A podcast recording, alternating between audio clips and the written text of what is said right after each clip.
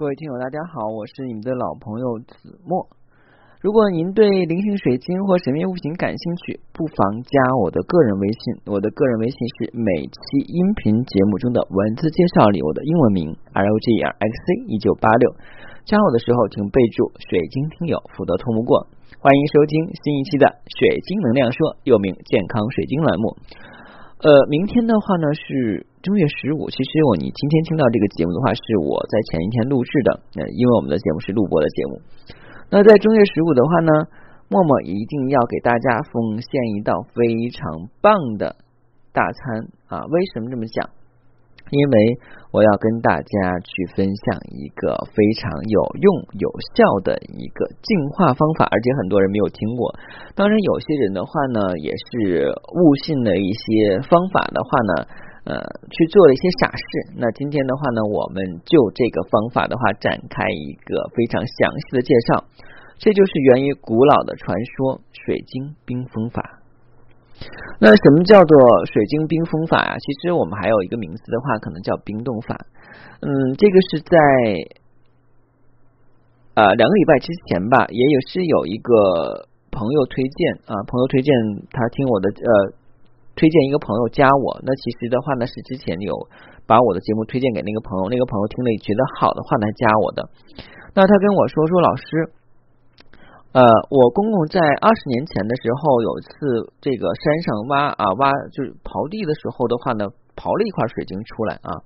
然后呢，他说那个水晶挺好的，嗯，我们也不太懂，嗯，之前的话听说好像水晶要把它放到冰箱里边的话，冷冻起来的话呢才行，这样会对水晶好。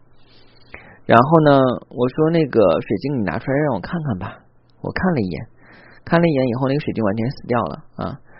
嗯，他听了以后挺伤心的。其实我我我之前就录过节目，我说我不给别人去鉴定水晶啊。为什么这次我主动跟他要水晶去看啊？第一的话呢，也是呃顾客推荐的，也是他的好朋友、好闺蜜。然后的话呢，我就看一看，帮他看一看。第二点的话呢，呃，我已经很久没有听说过别人在用这种冰箱冷藏的方法去净化水晶了。所以的话呢，就觉得还是比较好玩。我说看一看这个水晶到惨到什么地步。嗯，首先来讲的话呢，它的水晶死掉了。我之前讲过，水晶死掉其实是它能量耗干以后进入深度休眠期啊，在我们人类体征的这种。呃，寿命里边的话，可能跟他不能够再相遇了。可能过两千年以后，他重新再复活啊，就像我们说的植物人一样啊。植物人的话呢，我们不能知道他什么时候再能醒来，但是他的机体机能的话还是存在，只不过是属于叫我们叫脑死亡，对吧？这个我觉得植物人的话，我们经常看电视影视剧啊什么的，都已经这个概念已经很清楚了。其实用到水晶上的话，只是解释水晶只是进入了深度的休眠期啊，所以的话呢。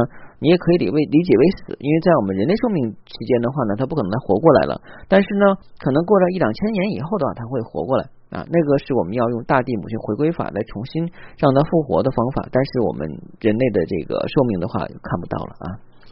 那我们言归正传哈，这个把水晶放到冰箱里边的话呢，有很多人去做。啊，为什么讲？因为觉得水晶是晶莹剔透的，冰冰凉，放到冰箱里边的话，跟外界隔绝，然后的话呢，通过冰冻的话增加能量啊。看起来的话呢，啊，这个方法好像是挺好的，说起来的话也挺好听，而且简单易行啊，啊，又不浪费水，不用水冲啊。然后的话呢，这个日光月光见不到的地方的话呢，啊，冰放冰箱里边也冷藏也保鲜挺好啊，也不用什么金醋呀，额外买。这个多余的东西啊，也不用买个音波鼓，买个忘忧鼓的话来敲啊，省事儿了，放冰箱里边。但是这么做可以吗？那我们来一点点的去剥离这个事情啊，我们去伪存真。首先来讲的话呢，冰冻法的话呢是有，其实在古代的时候冰冻法就有啊，但是冰冻法不是这么用的。呃，我们来讲讲放冰箱里边会出现什么问题。第一，你放冰箱里边，你你能保证你的冰箱只放水晶吗？你冰箱里会放什么呢？第二天的剩菜。买的熟肉，买的生鸡，呃，买的那个海鲜，很腥的那海鲜啊，呃，然后的话呢，如果你是放到冷冻那层的话，你可能会跟你的这些所谓的生生肉放到一起去。你放到这个冷藏那一呃那那个就上边那个话，温度会低一点，就是每天可以打开吃的那种。你可能会放给你的臭鸡蛋呐，啊，剩菜呀，剩饭呐，呃，或者是其他的一些乱七八糟的东西放到一起去啊。嗯，我们在电视上经常看到那个冰柜很大很好看，里边有各色的果蔬，摆放整齐的饮料和零食啊，那是给这个广告给大家宣传用的。你去任何一个家里边去打开冰箱，你看看啊，那都是藏污纳垢的地方。啊，我估计的话也很少有人去打扫冰箱啊，做保洁啊，做清洁啊。那个冰箱在我们家来讲的话，我说就保险柜一样。为什么讲？我说那个吃的东西买回来以后就放在桌上明铺着，别放冰箱，一放冰箱准不定什么时候能找到了。嗯，我不知道其他人家是怎么样，反正我们家是这样的。因为我可能我比较懒，不爱吃零食，所以买的水果啊什么的，然后放冰箱里边的话。什么时候发现这个冰箱里边出了异味了，或者是流汤了，就说啊，那是某年某月某一天买的水果啊，在里边放的。其实后来科学家也证明了，冰箱里边存活这个细菌是最多的啊，因为它又不见阳光，在冰冻的情况下的话还好，主要就是特别冷冻的情况下，否则的话在常温或是冷冷冷藏的话呢，很容易滋生细菌的。再赶着你的冰箱的话很少清理，然后的话肉食跟菜食的话又不分放到一起去。在这种环境里边，你觉得你这纯净的水晶能够接受到什么样的能量呢？那它只能一步一步接近死亡了。好了，那冰冻法的话，用冰箱不行。那么古代人是怎么样去做的呢？首先来讲哈，我们的这个水晶最早的起源的使用者是什么呢？是消失的文明亚特兰蒂斯人。亚特兰蒂斯人的话很聪明的，然后呢，他。很会去利用水晶，它其中的话也会用冰冻法，但是用冰冻法的话呢是怎么用？冰冻法呢一般使用水晶的季节的话是在冬天，是把我们秋天、夏天使用过的水晶在短时间内不用，然后我们用冰冻法的话呢，让它保存下来，不至于能量的流失啊。我为什么这么讲？比方说我们夏天会带一些水晶饰品啊，春秋会带，到冬天以后的话，你会把很凉的一串的大。跟冰碴一样的那个凉水晶珠子戴在手上吗？啊，不会，就跟那个戴个那个那个那个就是大冰块放在手上一样。尤其是东北的朋友，因为今天的话呢，我给一个我的东北的一个朋友看，我说我新进的一个镯子到了，他说哥呀，你这看你这镯子这么厚重，在我们东北戴上的话，你冻成个冰坨啊。我说是，我说这个东西的话，你们东北人还可以当做防身工具来用啊，开玩笑，呃。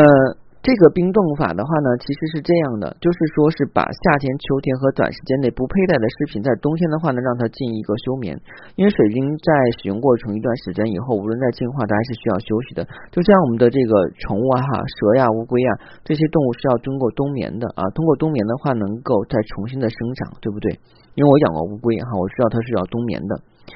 所以的话呢，这个冰冻法是帮助水晶来调理自己的。但是冰冻法有具体的方法，在古代的时候的话呢，也没有现在我们说的这些容器。它一般的话呢是这样的，它放在那种透明的这种杯子里边，就是那种呃，有其实就是那种瓮也好，或者是那种透明的那种杯子里边啊，就是把这个水晶的话呢，首先啊要包好啊，就是拿这个呃，就是他们找的那种。呃，古代人的一些材质的话，把它包起来，因为现在人也没有那种东西了啊。把它包起来以后的话呢，呃，完后的话呢，放到那个酒里边啊，放到那个酒里边，在酒上边的话呢，再倒一层油啊，倒一层油的话呢，就首先它是找一个容器啊，然后的话呢，把包裹好的这个水晶的话呢，放到那个容器里边，注上酒，注完酒以后再倒一层油，倒一层油以后的话呢。把那个容器的盖子把它封紧了，用蜡啊，那个蜡的话我们都知道，蜡是起到密封作用。包括现在同仁堂的那个那个大丸药哈，就是六味地黄丸呀什么的，它还是那种呃一个塑料壳圆圆球，然后外边的话包的蜡啊，密封作用很好的。它是封一层蜡啊，封蜡啊，封上以后的话呢，再找一个大木头箱子啊，把它放进去，深埋到地底下啊，这是古代人用的一种方法。那我们现在人用冰冻法的话，就不用这么麻烦了。呃，我们有保鲜膜，把我们的保鲜膜的话呢，把我们的这个水晶包起来啊，包起来之后的话呢，啊，找那个酒，找酒的话尽量是找白酒哈，那个红酒的话呢还是不太合适，找白酒啊啊或者白葡萄酒都可以，尽量不要有色，嗯，然后的话呢，把这个包好的水晶的话呢放到这个酒里边，然后上面的话再倒一层橄榄油，起到密封的作用，之后的话呢，呃。我们找的容器找什么容器啊？现在其实有那个泡菜坛子，还有就是我们说的那个呃玻璃的储储物罐啊，就是那种玻璃的，它是有那种密封胶塞的啊，超市都有卖啊，就是放那个蒜呀，或者是那种放糖果之类的那种密封罐。要买高级一点的话，还有两个把手，把它扣的特别紧。啊，把用那个做容器，然后放上酒，然后再把那个保鲜膜包好的精汁放进去，再倒一些橄榄油，把这弄好之后的话呢，你在外边再放一个，比方说我们讲那个铝罐或铁罐啊，就是那种比较结实、不用磕碰的，放那个罐子里边，再找一个干净地方把它埋起来啊。这个时间一般是什么时候啊？就是呃，其实就是从我们入冬的时候，我们。呃，入冬的那一天，哎呀，我这个节节气向来我都记得不太清楚哈，就是入冬的时候的那一天，然后我们去把它埋下去，然后什么时候把它挖出来啊？就是立春的那天把它挖出来啊。呃，不过我今天讲这个方法好像今年已经用不了了，明年如果你还记得这个节目的话，你可以用啊。这个方法的话呢，就是让你短时间内不需要的水晶的话呢，进入一个休眠阶段。这种休眠阶段不是水晶死了，不是深度睡眠，就是让他能够去缓一缓。那你跟我说，说老师，我平时的话给他做净化的话，算不算休眠呢？这个没有关系啊，这个不算休眠啊。那我就问你了，我说的话，你每个礼拜放两天假，对不对？那要是这样的话，干嘛还要给你年休假呢？年休假的话，是不是会让你更加放松啊？啊，那这个的话呢，就是用冰封法的话呢，其实是让水晶能够有一个更好的跟大地母亲回归接触的方法，但前提它有没有死掉。那为什么要用那些密封罐，又用酒啊什么的？是要让它隔绝外边的空气，这是第一方面。第二方面的话，要隔绝外界的能量啊啊，因为这个酒的话呢，它里边是没有任何细菌的。如果高浓度的酒，那你们会说的啊，老师，我用水行不行啊？你找一滴水，然后的话，你在显微镜下去看啊，这水里边有多少个细胞啊啊，或者说是小的这种分子结构啊，或者是是这个小的这个啊小的细菌呐什么的。所以我经常就开玩笑跟我们家人说，我爸不爱听的话，我说你拿这个生水洗了菜以后。啊，然后的话呢，拌拌给我们吃，我们吃这个啊，跟喝生水有什么区别呀？你拿生水洗的手，拿香皂洗了，但是拿生水又投了半天，最后的话呢，拿这个带有生水的这个手啊，去拿你的食物，拿个馒头什么的，还是不干净。所以的话，大家就睁一只眼闭一只眼，叫不干不净，吃了没病，是不是？所以这事就不能细想，越细想的话，你就没法吃饭了啊。这个扯到吃饭了啊，不太好意思。我的意思就是说的话呢，这个水晶的话，拿酒，一酒是杀菌消毒，第二的话，它里边存在的这种呃其他的这种微生物会比较小啊，这样的话呢，不会影响到水晶本身的能量，所以可以这么去做啊。冰冻法的话呢，所有的水晶都适用啊，这就前提是看你能不能找到装它的容器的。你要是有一个直径四十厘米的。大的水晶球，这个冰冻法可能就不太好弄啊，除非的话，你就像这个说的，我们说的王念您说啊，先拿出一个亿来啊，你那你就拿出啊一万块钱打到一个箱子，然后给水晶球，呃，这也无所谓啊啊，当然的话也不可能，我只是举例子来讲，水晶冰冻法一般是适合于我们的饰品啊。嗯，为什么的话呢？还是放酒里边还有一个问题，就是有些食品的话呢，可能会怕氧化。你像酒精啊或酒的话呢，它一般来讲的话，一是消毒作用，二的话呢，就是呃不会太腐蚀性特别大啊。但前提是你要把那个保鲜膜给包裹的比较结实，包包裹的要好一点。呃，而且的话，如果你觉得不安全的话，包完一层保鲜膜以后，再包一层我们的锡纸啊。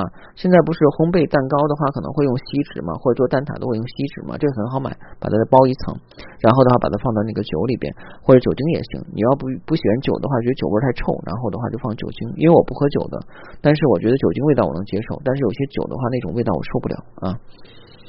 嗯，今天的话呢，跟大家分享的是一个冰冻法啊，所以的话呢，你听完这期节目以后，就不要再做傻事了，不要再把水晶放到冰箱里边去了。第一，徒劳无功，而且还对水晶有害，好吧？呃，今天的节目就到这里。明天同一时间啊，我不敢说明天同一时间，因为我不知道明天还有没有空录节目啊。嗯，反正是在不久的将来，我还会录更多、更好、更优秀，而且更让你们觉得匪夷所思的有关水晶的内容和故事。更多的话是来自于我的感想和顾客的回馈。好了，如果您对零星水晶或神秘物品感兴趣，不妨加我的个人微信。我的个人微信是每期音频节目中的文字介绍里我的英文名 R O G E R X C 一九八六。加我的时候，请备注“水晶听友”，否则通过。